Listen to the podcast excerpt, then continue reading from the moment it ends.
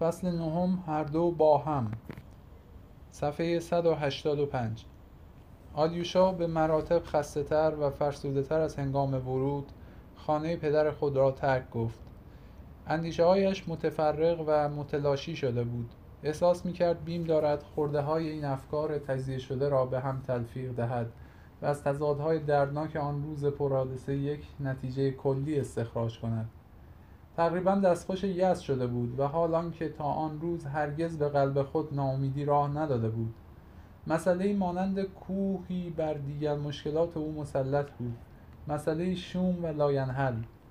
کشمکشی که این زن خطرناک بین پدرش و برادرش به وجود آورده است. چگونه پایان خواهد یافت؟ اینک شدت این مبارزه را به چشم می‌دید. گذشته از این در این ماجرا تنها مرد بدبخت و بیچاره برادرش دیمیتری بود زیرا سانحهای در انتظار او بود. گویی اینکه اشخاص دیگر هم در این داستان شراکت داشتند و نقش آنان خیلی هم بیش از آنچه آلیوشا در آغاز تصور می‌کرد مهم بود. در عین حال این مسئله بیش از پیش جنبه معمایی به خود می‌گرفت. البته ایوان قدمی به سوی او پیش آمده بود و آلیوشا از مدت مدیدی پیش انتظار چنین پیش آمدی را داشت. با وجود این اینک احساس می‌کرد که این نزدیکی او را مضطرب ساخته است. امان از دست این زنها چیز عجیبی بود. چند ساعت پیش هنگام رفتن به خانه کاترینا احساس ناراحتی شدیدی می‌کرد و حالا که اکنون اثری از نگرانی در قلبش باقی نمانده بود بلکه برعکس در رفتن شتاب می‌کرد.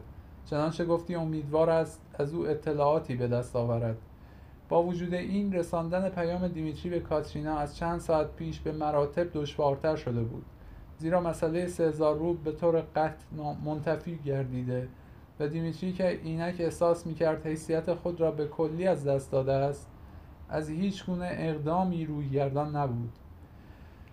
گذشته از این مگر نه خود خودش به آلیوشا دستور داده بود جریان حادثه را که در خانه پدرش روی داده بود برای کاترینا نقل کند. ساعت هفت بود و روز به پایان خود نزدیک می شد که آلیوشا به خانه کاترینا رسید. دختر زیبا در خیابان بزرگ خانه وسیع و راحتی داشت. آلیوشا می‌دانست که او در این خانه با دو عمه خیش به سر می‌برد. عمه بزرگترش زنی متواضع و آرام بود که از کاترینا پس از بازگشت از آموزشگاه به خانه سرهنگ دوم پدرش مراقبت کامل می‌کرد. عمه دیگرش یکی از بانوان متشخص و اصیل مسکو بود که ثروت خیش را از دست داده بود.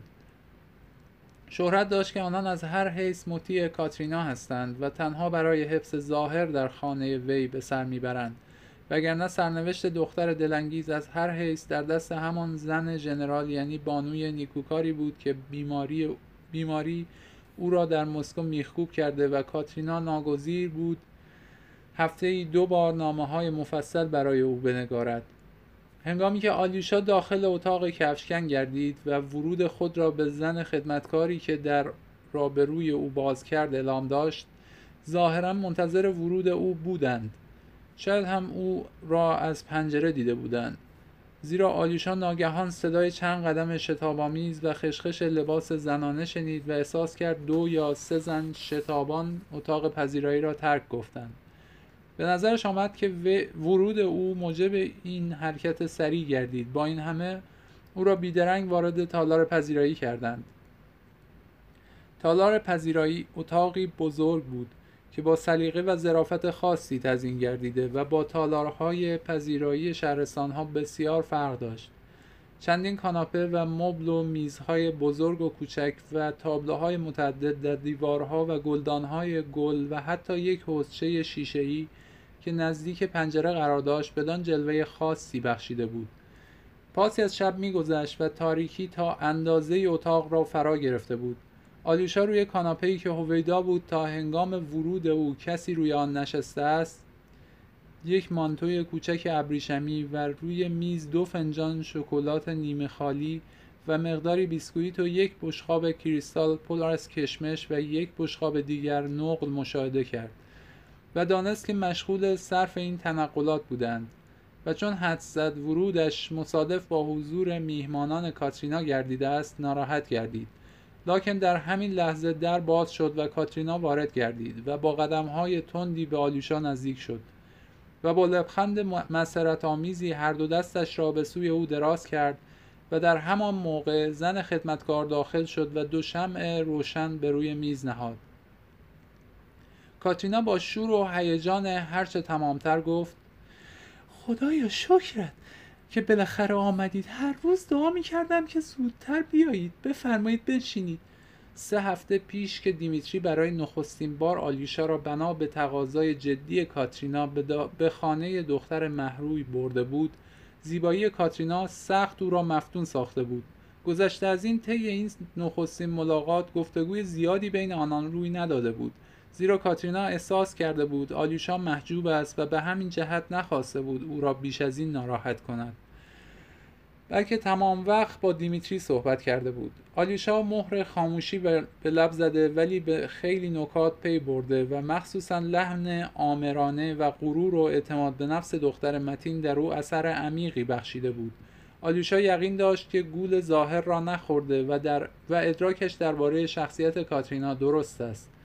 او دریافت چشمان درشت و سیاه و فروزان دختر دلانگیز بیش از حد زیباست و با صورت بیزی شکل و تقریبا زرد رنگ او تناسب و هماهنگی شگفتانگیزی دارد اما مخصوصا دیدگان و نقش لبهای هوسانگیز او حالی بود که برادرش را دیوانوار عاشق کرده بود لکن دوست داشتن این چهره زیبا برای مدت مدیدی محال می نمود.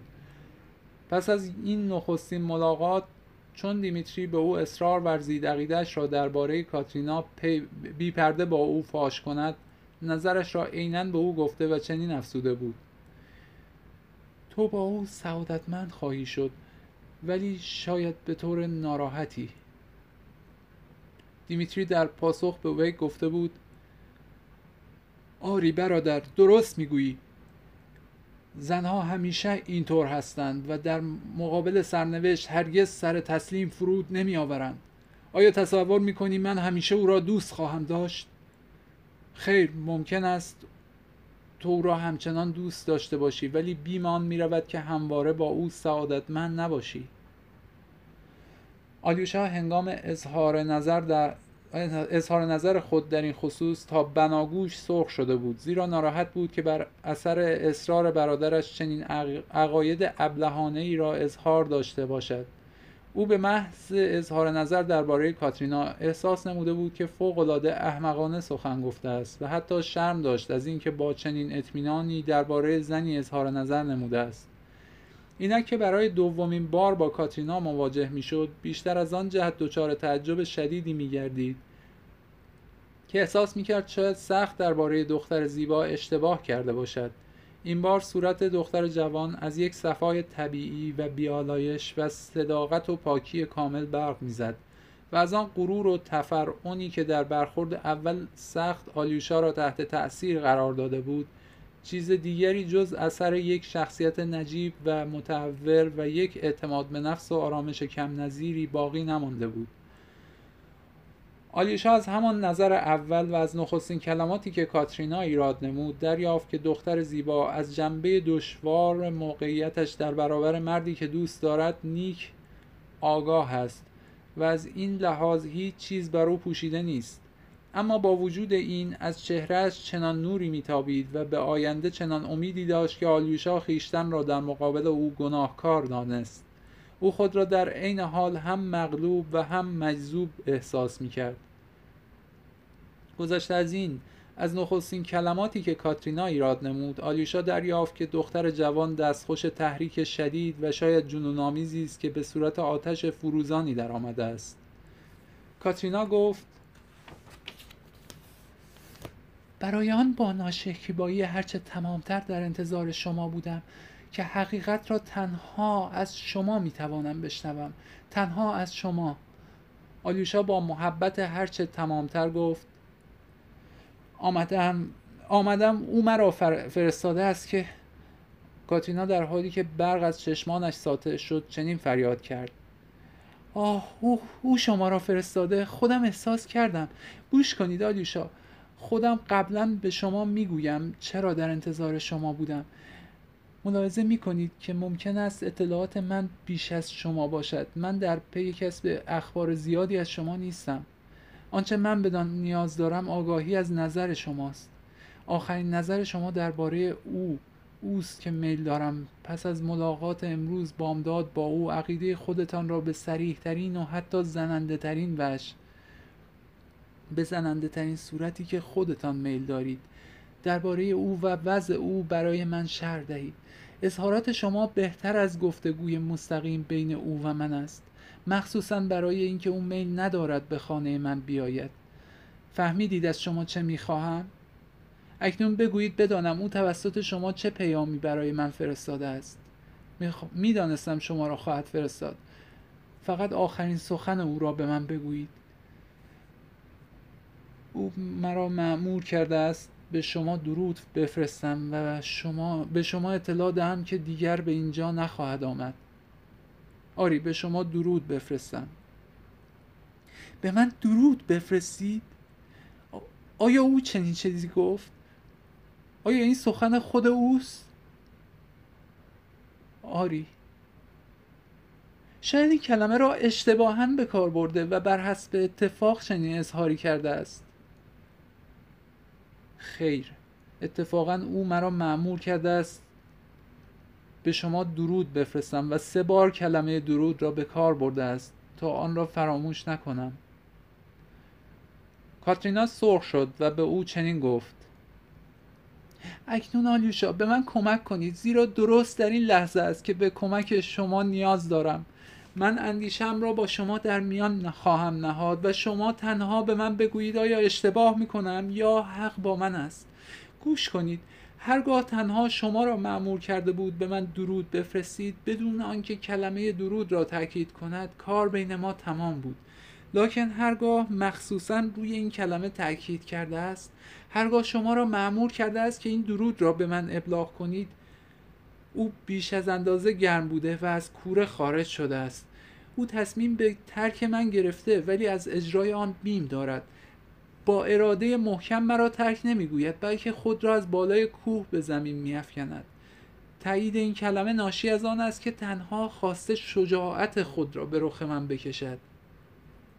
آلیوشا با شتاب گفت حق با شماست. عقیده من نیز همین است. اگر چنین است او هنوز از دست نرفته و تنها غرق در یس و ناامیدی است و هنوز به نجات او ایمان دارم.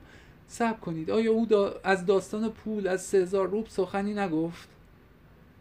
آلیوشا که ناگهان نور و امیدی در آسمان قلب خود را احساس کرد و امکان نجات برادرش را بار دیگر به ذهن راه داد با هیجان فراوان گفت نه تنها از, از این پول سخن گفت بلکه مخصوصا احساس کردم همه ناراحتی او از این موضوع است می‌گفت شرافت و حیثیتش را از دست داده و اکنون همه چیز به حال او مساوی است سپس چنین افسود اما آیا شما می‌دانید این بگفت و سخنان خود را قطع کرد؟ آری می‌دانم. از مدت قبل هم می‌دانستم. به مسکو تلگراف کردم و دریافتم که هنوز پول را نفرستاده است. ولی چیزی نمی‌گفتم. هفته پیش اطلاع حاصل کردم که بار دیگر به پول نیاز دارد. من در این وضع تنها یک آرزو دارم و آن این است که او دریابد. به طرف چه کسی باید روی آورد و وفادارترین دوست او کیست؟ خیر او نمی‌خواهد باور کند وفادارترین دوستش من هستم. او نمی‌خواهد به احساسات من ترتیب اثر دهد بلکه مرا به منزله زنی مانند همه زنان دیگر تلقی می کند تمام هفته گذشته این فکر مرا ناراحت می کرد که چه کنم؟ او برای خاطر سه روب در نزد من شرمگین نشود. او در مقابل دیگران سرخ شد ولی میل ندارم در مقابل من هم شرمگین شود. آیا بدون هیچ خجالت گناهان خود را در مقابل خدا اعتراف نمی کند چرا تا کنون نخواسته است بفهمد که من برای او به همه چیز می توانم تن دهم؟ چرا؟ چرا این نکته را در نمییابد؟ چرا پس از آنچه بین من و او روی داده است جرأت می کند که به این نکته توجه ننماید؟ من می‌خواهم او را برای همیشه نجات دهم. نمی‌خواهم او دیگر برای به عنوان نامزد خود تلقی کند. من می‌خواهم بدانم چرا میترسد آبرویش در مقابل من ریخته شود؟ با این همه آلیوشا او از افشای افکار و احساسات خودش در مقابل شما بیمی به خود راه نداده است. چرا من تا کنون شایستگی جلب اعتماد او را به دست نیاوردم؟ هنگام ادای این سخنان قطرات اشک ناگهان از دیدگانش سرازیر شد. آلیوشا با سخنانی لرزان گفت لازم است من ماجرایی را که بین او و پدرش روی داده برای شما نقل کنم.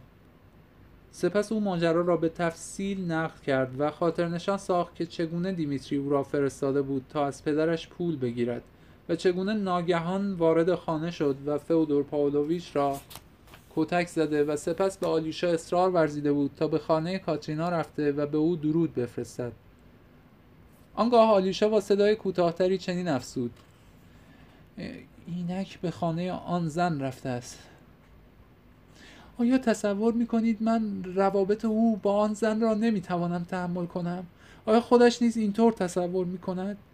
اما باید بدانید او با این ازدواج با این زن ازدواج نخواهد کرد در این اسنا از فرط عصبانیت لبخندی زد آیا ممکن است شعله چنین شهوتی در دل یک کارامازوف برای همیشه روشن و مشتعل بماند این عشق نیست بلکه شهوت است.